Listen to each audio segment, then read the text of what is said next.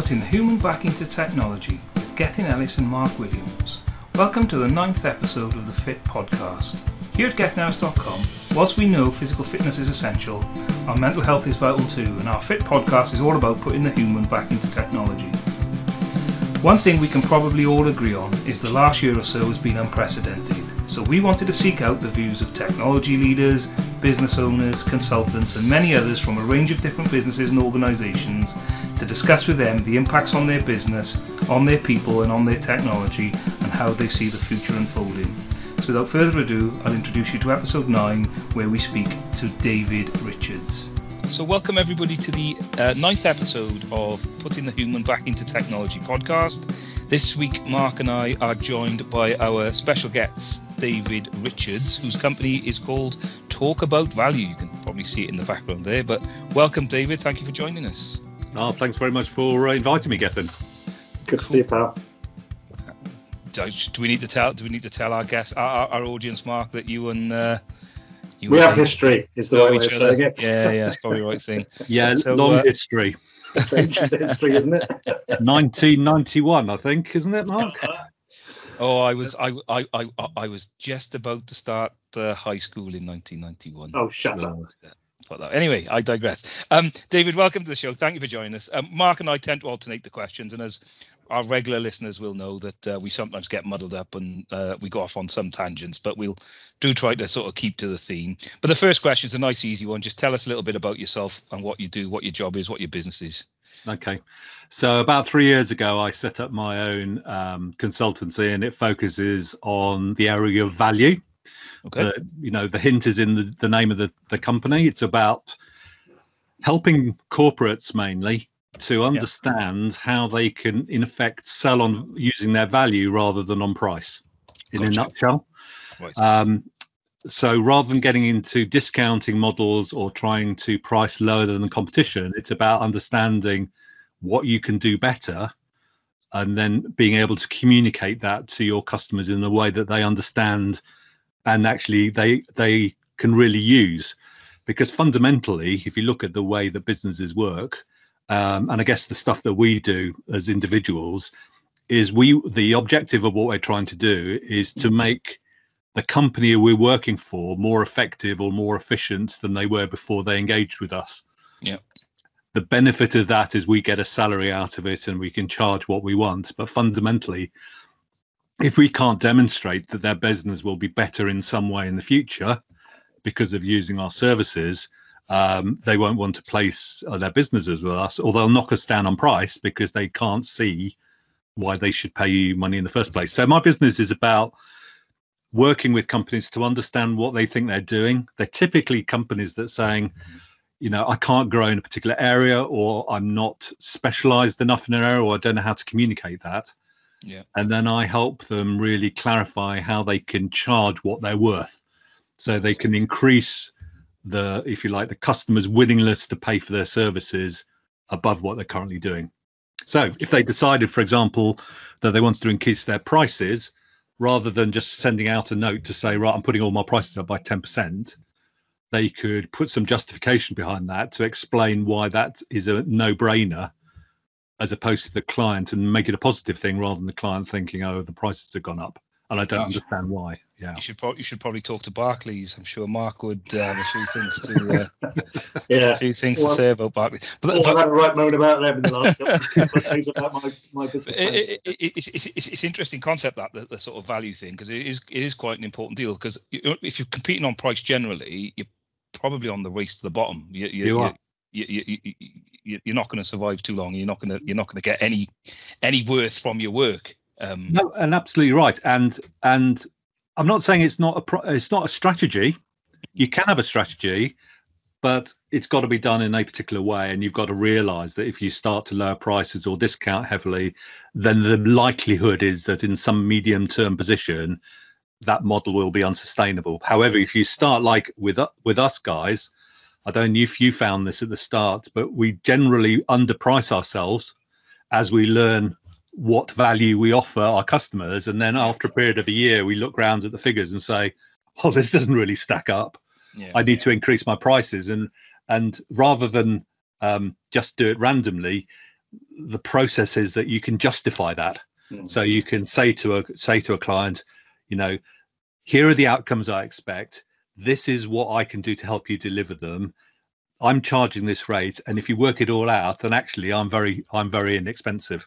Mm. Yeah, because I, it's it's that benefit cost rate, you know, yeah, equation. When, when we um, I mean, obviously we've communicated on and off over the years, David, you and I haven't we? we about, usually about rugby or, or, or kids or whatever. But um, um, I genuinely, when um, we, we, started getting back in touch more on, on the business front, which was probably not that long after you set up again, you know, three years ago. I didn't realise it was three years ago actually. Yeah. Um, but but I, I, was genuinely interested. Okay, so how, how do you go about doing what you do?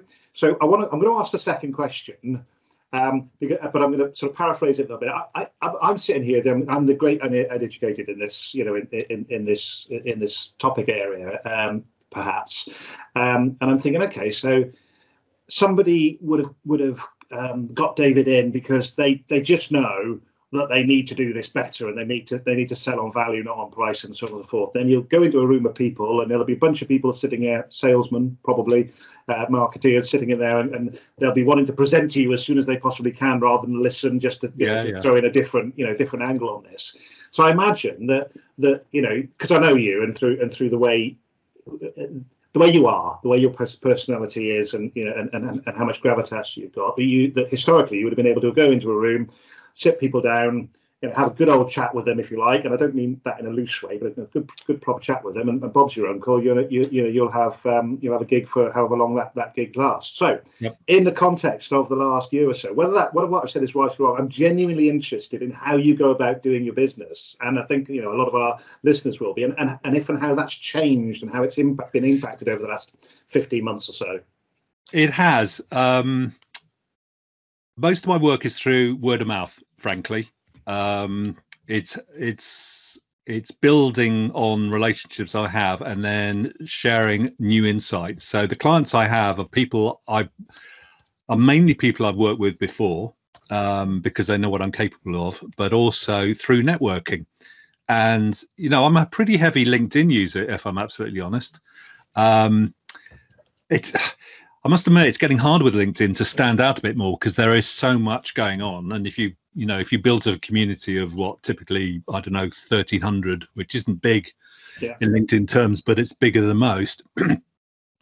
you know it's it's hard to to find those really useful um, insights um, from the, the, the, the, a lot of what I consider to be sort of uh, um, commentary that's going on. Um, so what I've tried to do is really sort of work and focus on individuals and get into dialogues with them, and that produces work. Um, I mean, I guess I'm in a, in a in a lucky position for a new, relatively new business, is that I've got one client who I work pretty heavily with who pays the bills, right? And then the other stuff I do is stuff that I enjoy doing, so I can be a bit choosier than perhaps I would have been. Uh, you know, if I had to start with a blank sheet of paper. But your your your question is well made, Mark, because uh, you know when you start and you become your own business, um, you've got, you've got to create your own reputation, authority in the market. It may be slightly different from what you've been doing, which is true for me. Um, and therefore, the only way I think you can do that is to, in a, in a way, get out there, show your face. As somebody said to me, this, you know, running a business isn't a isn't a sprint; it's a marathon. So, and if you're doing a marathon, you need to get the miles in. So even in the early days, it was about going out and testing propositions, talking to people, networking. And the biggest challenge, as you you asked over the last years, physically couldn't do that.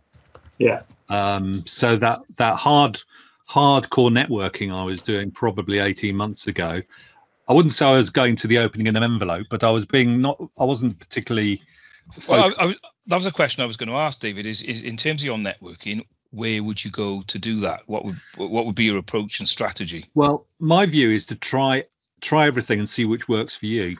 Um, there are all sorts of networking um, organizations. In fact, there is money in networking per se. Um, that's what I've realized is that there are a lot of people who are building networking organizations charging monthly fees or in you know individual fees. Um, there are so many to join, and frankly, some some are talking to your your own peers, but actually, you want to be talking to people who can um, introduce you into other companies or um, find you other opportunities. So I, you know, as I said, I, I, I won't I won't. Um, uh, hide the fact that I went out and talked to lots and lots of people to start with, and then over a period of time, I found out those that ones that seemed to work and those that didn't, and therefore I put more effort into those. Um, and that's the way to do it. And there are um, some networking organizations that you might not even feel comfortable with and i don't know if you you know you know the ones that i'm talking about but they're uh, they're pretty you know um culty well it feels a bit that's the word probably i'd use it's and it's a huge commitment you know every yeah. week at the same time um and if if that's your bag then great um just wasn't for me uh, well uh, much like you, I've, I've, we've been exploring the sort of networking um, and, and how to best approach it. So it's always nice just to chat about that. But it wasn't for me, though, in truth. It's like it's, I'm, I'm not going to be able to commit to it. So, um, and I'm not sure how much value I'm going to get for it. But I know others that seem to do. I know people who've built significant businesses on the back of that because they're yeah. in a suite. They've found themselves in a particular group. Yeah. They've got a particular proposition that resonates with that group. Yeah. And um, and it's working really well. Behind the scenes, they would tell me that they don't enjoy doing it, but they'll do it because it generates the business. The business so it's yeah. worth it's worth their two hours a week on a Friday, whatever it is, to go and do that. I, I, do I don't feel I need to do that. Um, but it's an important thing to go and see because it might work for you, and if it is, it could be a very good source of business in the future. Mm. So my view on networking is try everything. I've even been on a networking walk there's a business okay. in Oxfordshire that is now doing walks around the countryside where you network with five or six people, and you sometimes find one person that really connect. I found one person I really connected with, and that's really helped. So. Yeah as Mark will know, everything in marketing, you never quite know what's going to land. Mm. but if you, you know, if you if you do enough, if you do enough at the start, um, you can quickly tell what works for you and i would suggest then you you do more of that rather than force yourself to go to things you're not comfortable with okay cool I, I so much want to ask other questions. Now. No, Mark, ask other questions because that's technically question three there. So, so ask some questions. Go on, Mark. It's your turn next. I, I, I the, we're, we're talking about the networking stuff, and, and the the pitch up somewhere and do five minutes on yourself, and you know, and you know, the speed dating type things. They're not for me because I can't possibly describe anything in five minutes. You know, I've got to take at least five hours, and everybody who's was working with me knows, knows that I can't shut up when I, you know, when I, when I get the stage. So that's true. That's true. Yeah. Um, but you know, it, it is it is interesting, isn't it? That that um, that you know, it, it's it's going back to you know the talk about uh, about those that want to buy from you and those who are in the you know, buying and selling cycles being aligned, yeah. and those that that, that that do align with your um, with your philosophy and so on and so forth. And you know, in your case, buying on value, and, and you know, we, have got some stuff through through others that we're trying to help people with yeah. with with the technology, not not just put the bloody technology in. Um, and um, it, you've got to. It, it's working out how you sieve the wheat from the chaff. I think you know in in, in that because um, as you say, you, you know you've got to sometimes you've got to kiss, kiss a lot of frogs to um, you know to get get to the one that that, prince, that, yeah. that, that, that, that, that, that, you want. So I mean, thinking about I probably asked that second question, but I'm going to ask the third one anyway. So thinking about you know your clients and so on and so forth that you're that you're working with. Yeah. Um, how, how do how do they fit? How do they, how do people fit in, in into that um, that sort of model for you know for, for you? And, and how do you feel like um, you know your clients have have been um, either supporting you perhaps um, you know through working with them or, or, or indeed supporting their own people over the last 15 or well I want to say 15 months but it's probably longer now 16 or 17 months maybe yeah. but yeah pe- people and, and how do they fit into into probably your, your your clients world, I guess, more so because you're you're like a so you know relatively small business. Yeah, I think, and I think this my answer has changed over time on this, so that might be interesting. So in the early days, I thought um, as long as I could have a good logical argument as to the benefits of using me, either in terms of increased sales or whatever, that that would that would really take off and whatever. What I actually found was I'm more successful when somebody has a defined problem and they've got an issue. So it's I've realised it's much easier to solve a problem than it is to promise a future benefit. So if you've if you've got if you've got a um, you know you've got a system, for example, let's talk it in in your guys' language. If you've got a system that's uh, not working properly, it's um, it's I think it's personally much easier to sell a fix to that problem to solve that specific issue than potentially to go in and say rip that all out because I'll I can give you 50% more productivity if you choose this new system. Yeah. Because people think I've got a problem, it's defined, I know what I'm paying for. Um, if you can solve that problem, I can sort of put a value to that, and therefore you can move on. If you're promising something of the future, it's like most of the things we buy. Do we believe that we'll get that? I mean, the reality is, do does anybody ever measure that anyway? I mean, I've been in big corporates where we've had to, uh, um, you know, put together all these cases for a new IT system. Uh, you know, down to you know figures on improvements or growth or visitors or all that sort of stuff been hauled over the coals in terms of the uh, finances told to tweak a couple of things and then given the the stamp of approval does any everybody come up two years later and said so how was it never happened to me in my whole career it's like we do all this analysis in order to move forward, and then we don't even follow up to learn the lessons learned. And I think drives that, me drives that, me potty, David. It really does. The whole benefit, you know, the outcome realization piece. The the, the problem with Uh, here we go. This will probably turn everybody off from every future podcast that we do now. The problem with today's executive is that they're far too quick to move on to the next thing. In, in my view, you know what? They, if they're going to do something, let's say it's a good idea along the lines of what you're just talking about, and any any of those sorts of things, fine. You're doing it because you think it's the right thing at that point in time. Yep. It takes you two years to deliver it or, or whatever. Make the bloody most of it. Now, if you deliver the wrong thing, fine, learn from it, you know, yep. and, and, and get over it. If you deliver the right thing, don't turn your attention to something else that then just um, substitutes all the bloody good work that you've um, yeah. detracts from all the good work you just put into the thing you wanted to deliver in the first place. Drives me absolutely potty. I, and I think that, I, I, think there's also a human angle playing there, Mark, which I've seen many times. Is that sort of when you've got the sign off to do the project, quite a lot of people just switch off and look for the next shiny thing to look at. Yeah. So you know you don't have that continuity, and even the managers. I mean, you know, in sales, your year ends on the sales year end, doesn't it? If it's thirty first yeah. of December, January the first doesn't actually exist, does it? Because you're being measured on that year. And if if you're if you've got a manager who's been managing on that year, a project that's going to take two years to deliver is irrelevant in a way because who knows whether they'll be in there to manage it in the first place. Yeah. So I think you need, you know, leadership rather than management, if you like, leadership to understand that bigger issue, which is why I think many CEOs should spend their time looking at IT systems. And I'm surprised how few do. Because actually, if you look at the resources being piled into IT these these days, I don't know the exact figures, but I would assume it was uh, probably the second most expensive cost they've got in their business after people.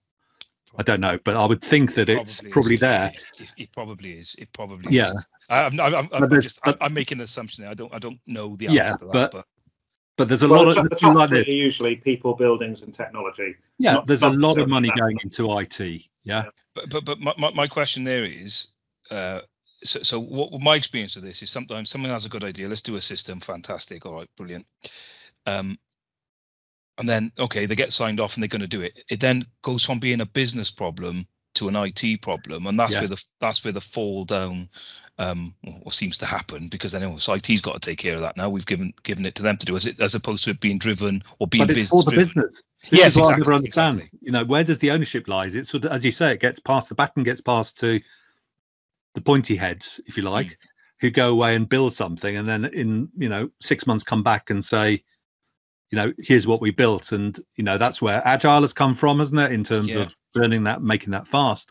But I think the fundamental issue, and I've I saw this um, before, is that you know even when you're trying to build a new system, the people using the system don't understand necessarily how it works or behind the scenes or how they could improve it improve it. So, you know, I've seen an example where, you know, a brand new system coming in, let's go and talk to the users to do the user journey because that's the good thing. Or let's create all these avatars in terms of customers and their journey through, for example, a website or or that sort of stuff. And um, you go and talk to the people who are actually doing the job today, and you ask them, "Well, how can this improve?" and they don't even understand your question. I think it's you know that you you need to make sure that you can have that conversation. I think the same is true with CEOs. I don't think they ask the right questions because they don't know enough about it. But I think that, that come down to a little bit of culture as well. I think it comes think? down to culture, and I think it comes down to generations as well. Mm. I think now there are CEOs who are coming through in their 40s and 50s of big organizations who do understand IT because they've been through it. They've been through the dot com. They understand the web. They've their whole lives with smartphones. They get it. Perhaps some of the older CEOs, um, you know, I was, I think I was the first year to do my O level with a calculator as opposed to a slide rule. God, it shows how old I am. But it just, you know, tech tech is I you know I didn't get my first um, uh, you know uh, PC or it wasn't a PC but a desktop screen uh, until 1986. So I had seven eight years years of business work without even a computer. Now that's an impossible thought. So I came through a generation. Mark, you may be the same. Um, oh, thanks. well, I, Mark, I've got a photo of Mark where it you like that, did you? You like that? And do you like that little dig? Um, but, but, but I think, you know, who I can remember CEO telling me that he never read emails because he got his PA to to, yeah. to print them off. Yeah. I had no interest in it, and yet they were sinking. And I think they were frightened of understanding it because it is a different world. Yeah. I think the people who work in IT um, have particular skills, and that doesn't necessarily match up with people who do business. Mm. And I think there's a trans there's a sort of translation requirement in the middle to, you know, to to make those two things work together. Um, and I think that's that's really interesting because I think it's like two tribes, but they can't talk. They go to war, to quote a phrase. You know, they they um they they and, and the blame kicks in because you know I thought you were going to do this. Yeah, I built that for you, but you haven't. You know, I built it in this way. Oh well, it doesn't do what I want. Oh yes, it does if you do it using this. I think I think to be honest, with the amount of money that's being involved, you know, C- CS, CEOs need to understand that far more. Yeah. I, I, I, I tend to agree. What you were describing there sounded like a Dilbert cartoon. I don't know if you've ever seen seen those where the techies talking to the manager as if they're speaking different languages. The yeah. manager comes in, I think we need a SQL database, and Dilbert goes back, what color would you like it in? And he says mauve. Yeah. and it's just, it's just, it is, it is, it, you, you've kind of. And it's nobody's fault. This is no, the thing. I think not, there's always there's always a degree of there's somebody's fault. You know, IT didn't hear me, or I didn't, or the IT more saying, well, the user doesn't know what they want, which is probably more nearer the truth. Um, it, it's nobody's fault, but the outcome means that you're going to have a system that's not going to satisfy anybody, yeah. and or or you're not building it in a way that you can you can get real value out of it in the future, which is where I come in, which is okay. Well, you're doing all this, so what is the outcome that you're looking for? Um, so I think there's there's there you know better communications required or a different type of communication actually. I mean, working uh, you know working with ITs and IT departments, they work in a different way. Yeah, they, they, you know, they, they, they, certainly can do. I, I, I see that changing quite a lot as when I started out because I'm a techie by trade and by skills. Um, and when I started out, IT was very much a cost center for the organizations that I worked in, as in, well, we need email, but as you said, the chief exec of the local authority was having his emails printed out so he could read them at his yeah. desk and so on and so forth.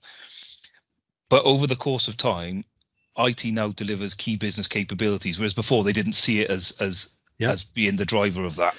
Um, and there's definitely been a um, there's definitely been some shift in lots lots of the organisations I work with where they are seeing the the value the value that it yeah. that it can bring um, but there's still a long way to go as well. And I think it's very hard to show that value um, to the people beforehand. There's a degree of a leap of faith, isn't there? Um, yes, you're right. It is. There, there, there is, there is a degree of a leap of faith. But I guess the easy way to go. Well, look, you're spending this anyway, right? So you're going to spend that again next year. It's not. You're not getting nothing on it on your ROI. What happens if you spend half a million more and you might make two? Yeah. Uh, you know. So, so uh, but anyway, uh, that's yeah. that. Well, uh, I guess I was trying to lead into the next question, really, but um, we may have discussed it. How how do you use technology and and and, and data perhaps to drive what you do for your uh, for your businesses, or do you use it? Do you look at, yeah. Look at any, any data to yeah, it's it's interesting actually because one of the areas that I I'm doing quite a lot of work in with my clients at the moment is um, related to my work at um, the AA, and that's about connected and autonomous vehicles and okay. also telematics. So um, the the big shifts that are ha- happening now is that um, in the in you know a few years ago, telematics was seen as a um, you know the golden bullet that would solve problems in terms of particular driving behavior you know because you'd get information straight from the car as to what what actions they were taking what driving decisions they're taking. And what suddenly became apparent is that people were very good at collecting the data but then it would get stuck somewhere and nobody actually work out how to use it. And i'm sure you've seen that in many situations mm-hmm. with with systems. Yeah we've got a great system but we can't get a report out to tell tell you the most basic stuff. What's happened is the whole concept of big data has has been realized because you can see so many industries and so many growing companies that are using data to drive their whole business. So what's happened is that's coming now, particularly into the telema- tele- telematics industry, where people are saying it's not enough just to collect it. Is well, how do we take this data, you know, transform it into information, then turn that into knowledge and then take that into insight and wisdom so you know going up that information tree of value yeah so rather than just collect it there's a lot of work going on bringing different sources of data together and and um, in the business reporting world creating what is described as one version of the truth or one yeah. view of the information in one place so rather than having to, data rather than having to pull five systems together and stick it in a spreadsheet and then do lots of calculations and then come up with a report you've got a system that does that for you so you can just click a button and you've got the information or you or it displays just the exceptions to the rule rather than the whole information so you can make easier decisions so i see data and, and technology being used more and more in terms of related to a de- defined outcome or something that will benefit the company. So I think that's happening. Um, in terms of the broader things, I think the biggest thing, particularly in the last year, has been this whole shift towards a more remote um, workforce, yeah. uh, supply chain. You know, anything. I think it's um, it'll be interesting to see as the rules of COVID come down, hopefully in the next month or so, whether we return to form or whether this is we're working in a new world because quite a few of the things that you know some of the trends were already happening before covid happened and what seems to have happened is it's it's speeded a lot of those up mm. you know there's anecdotally wasn't that story of somebody saying i was going to do a replacement it system in 24 months i've now done it in three weeks type of thing yeah. and saying yeah.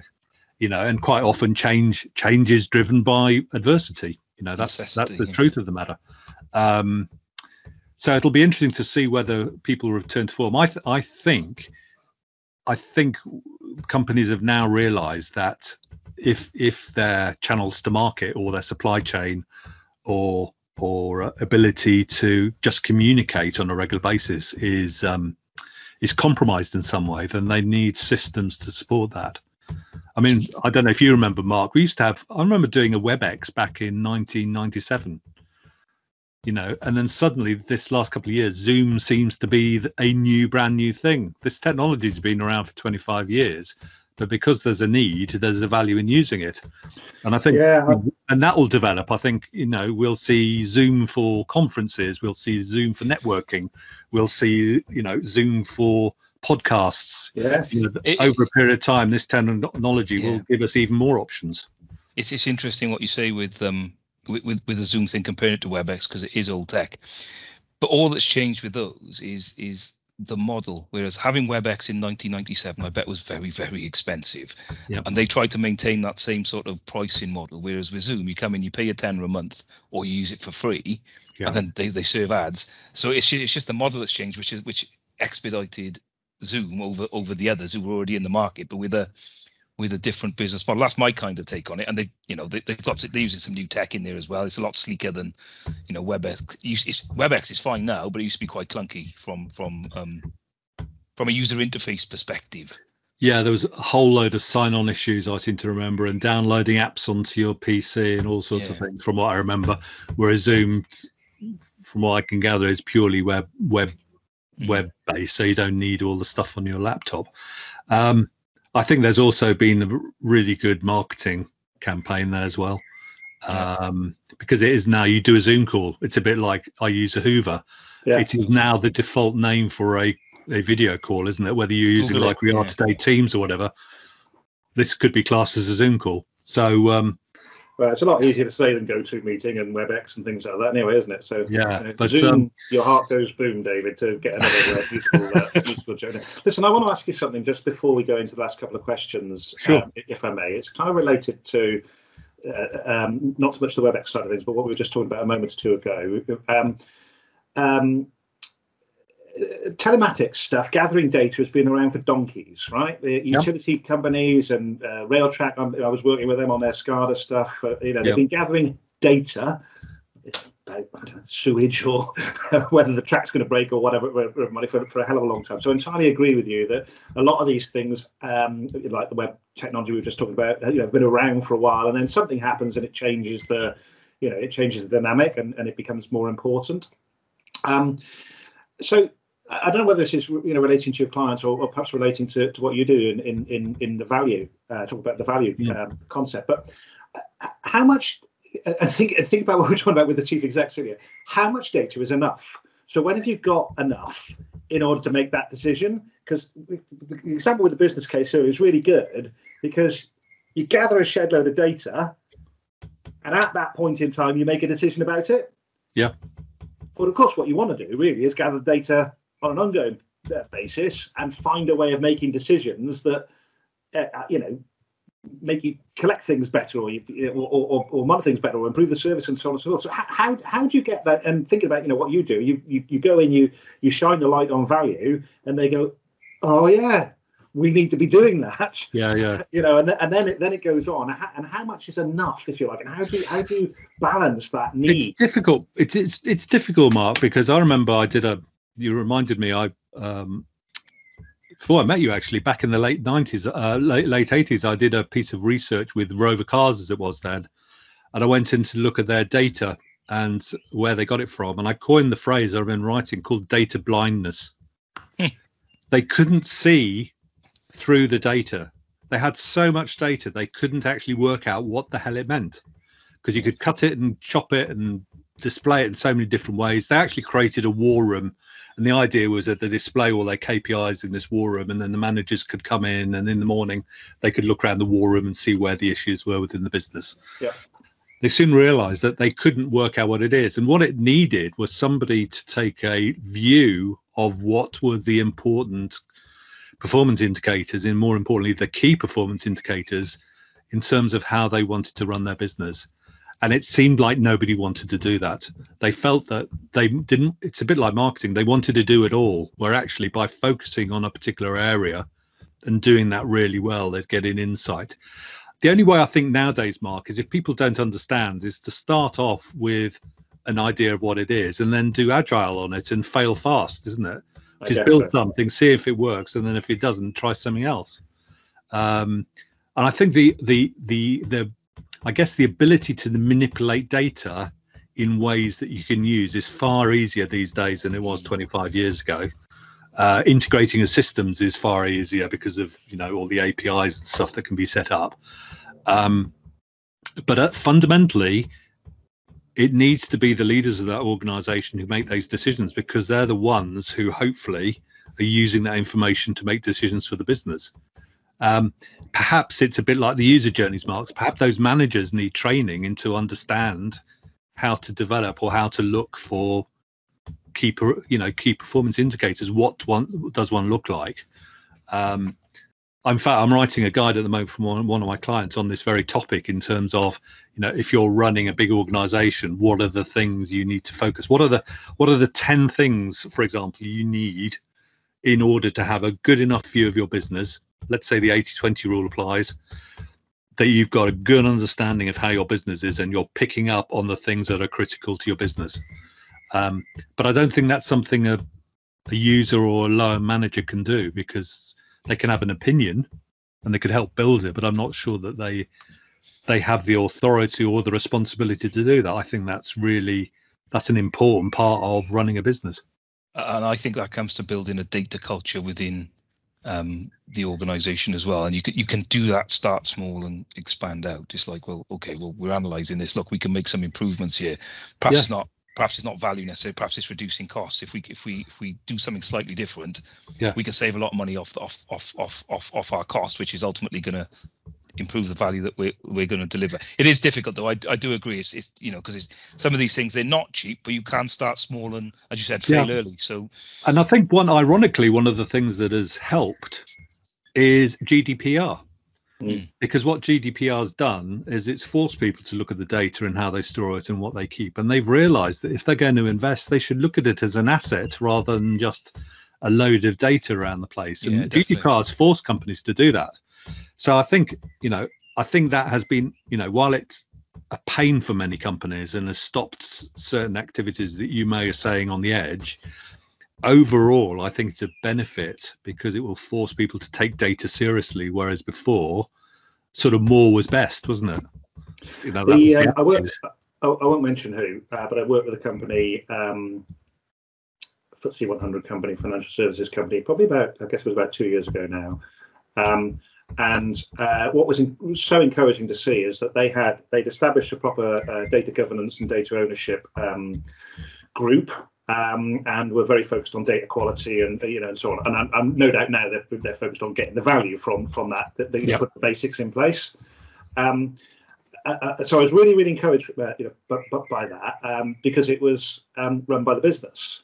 What concerns me is that data is perceived as a technical word and it gets shoved into IT or whatever IT happens to be called within within that organization um, and like everything else we've been talking about today, um, you know, you, you don't have that business lens uh, to know when enough is enough, or when you've got it, when you know when you need to when you need a bit more. And you and the IT people, you know, they'll keep on doing what they're asked to do. They'll keep on gathering more and more and more, more data, and, and not sit back for it, and and and, and necessarily say, uh, you know, look at what it's actually telling them.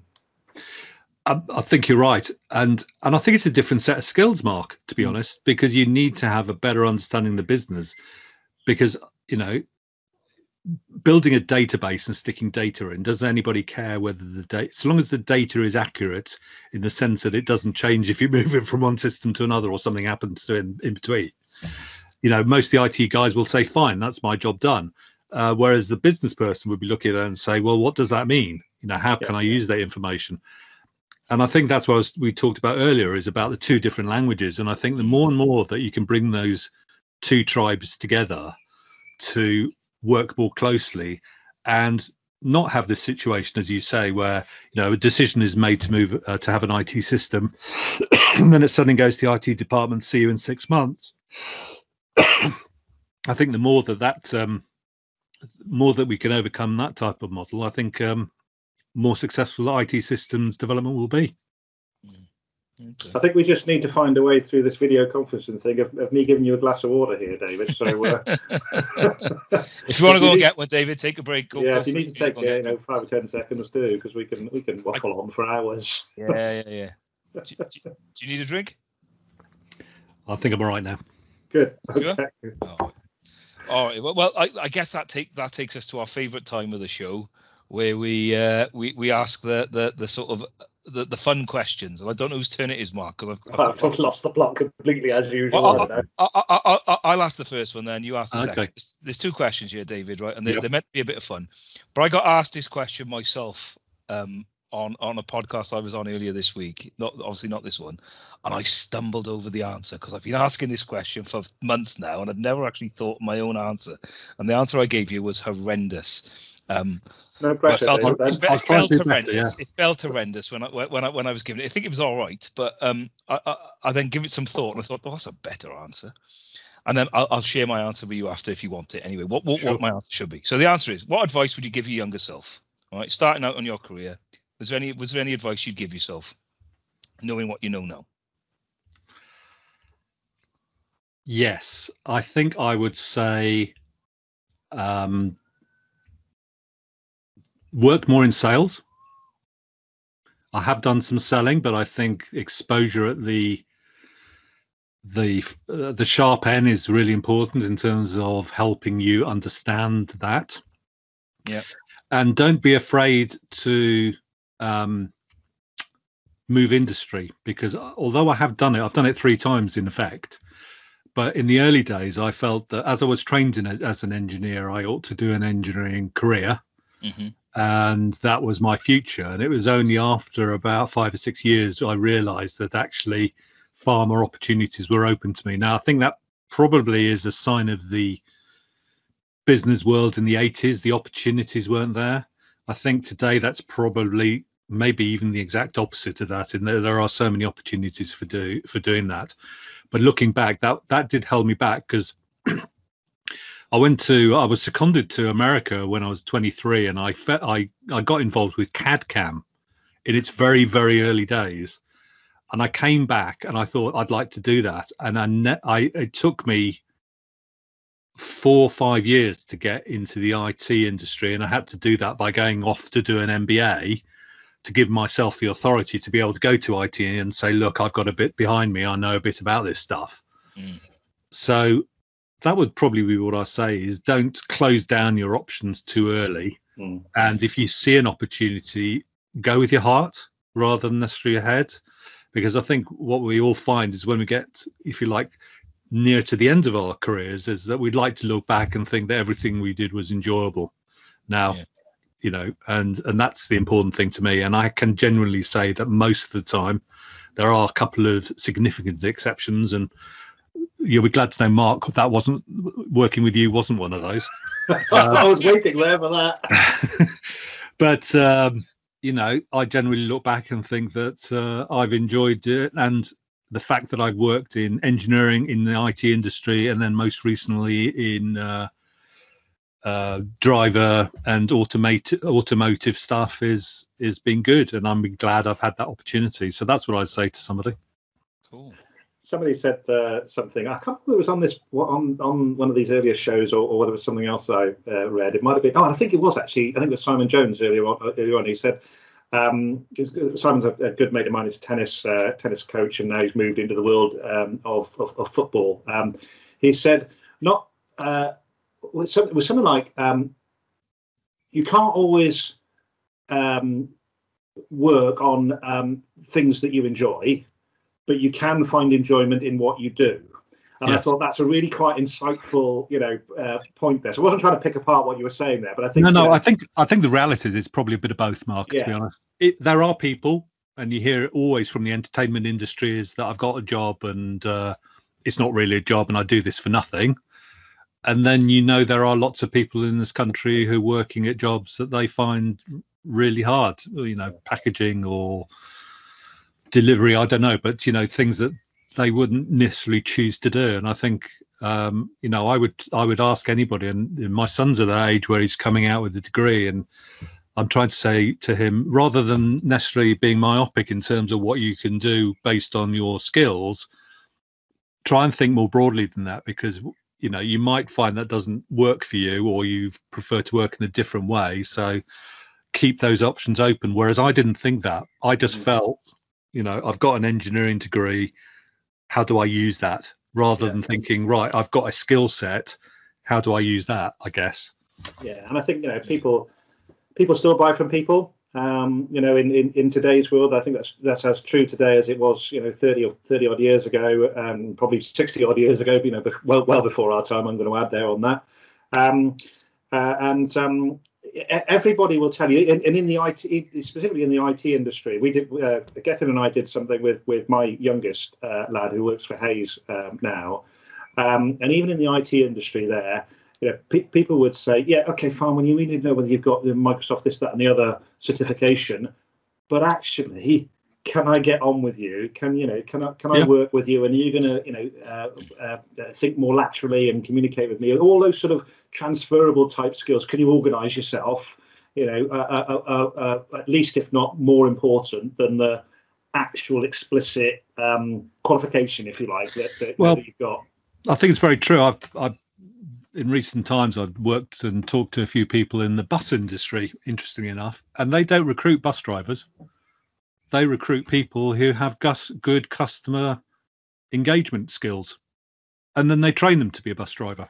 Well, that's definitely changed in the last thirty So- years. yeah but it's it's that type of view which is okay what what you what are you know so i don't know if you remember well, i remember going buses in the 70s and 80s and they wouldn't even stop if you were five yards away from the thing it was like well you you're you're the naughty boy not me the bus driver and i think that's completely changed because there's been this view that who you recruit first is people that you can engage with and get on with and then the skills may come second and i think you know, as the market for you know quality people seems to be tightening, I think that will become uh, more and more important.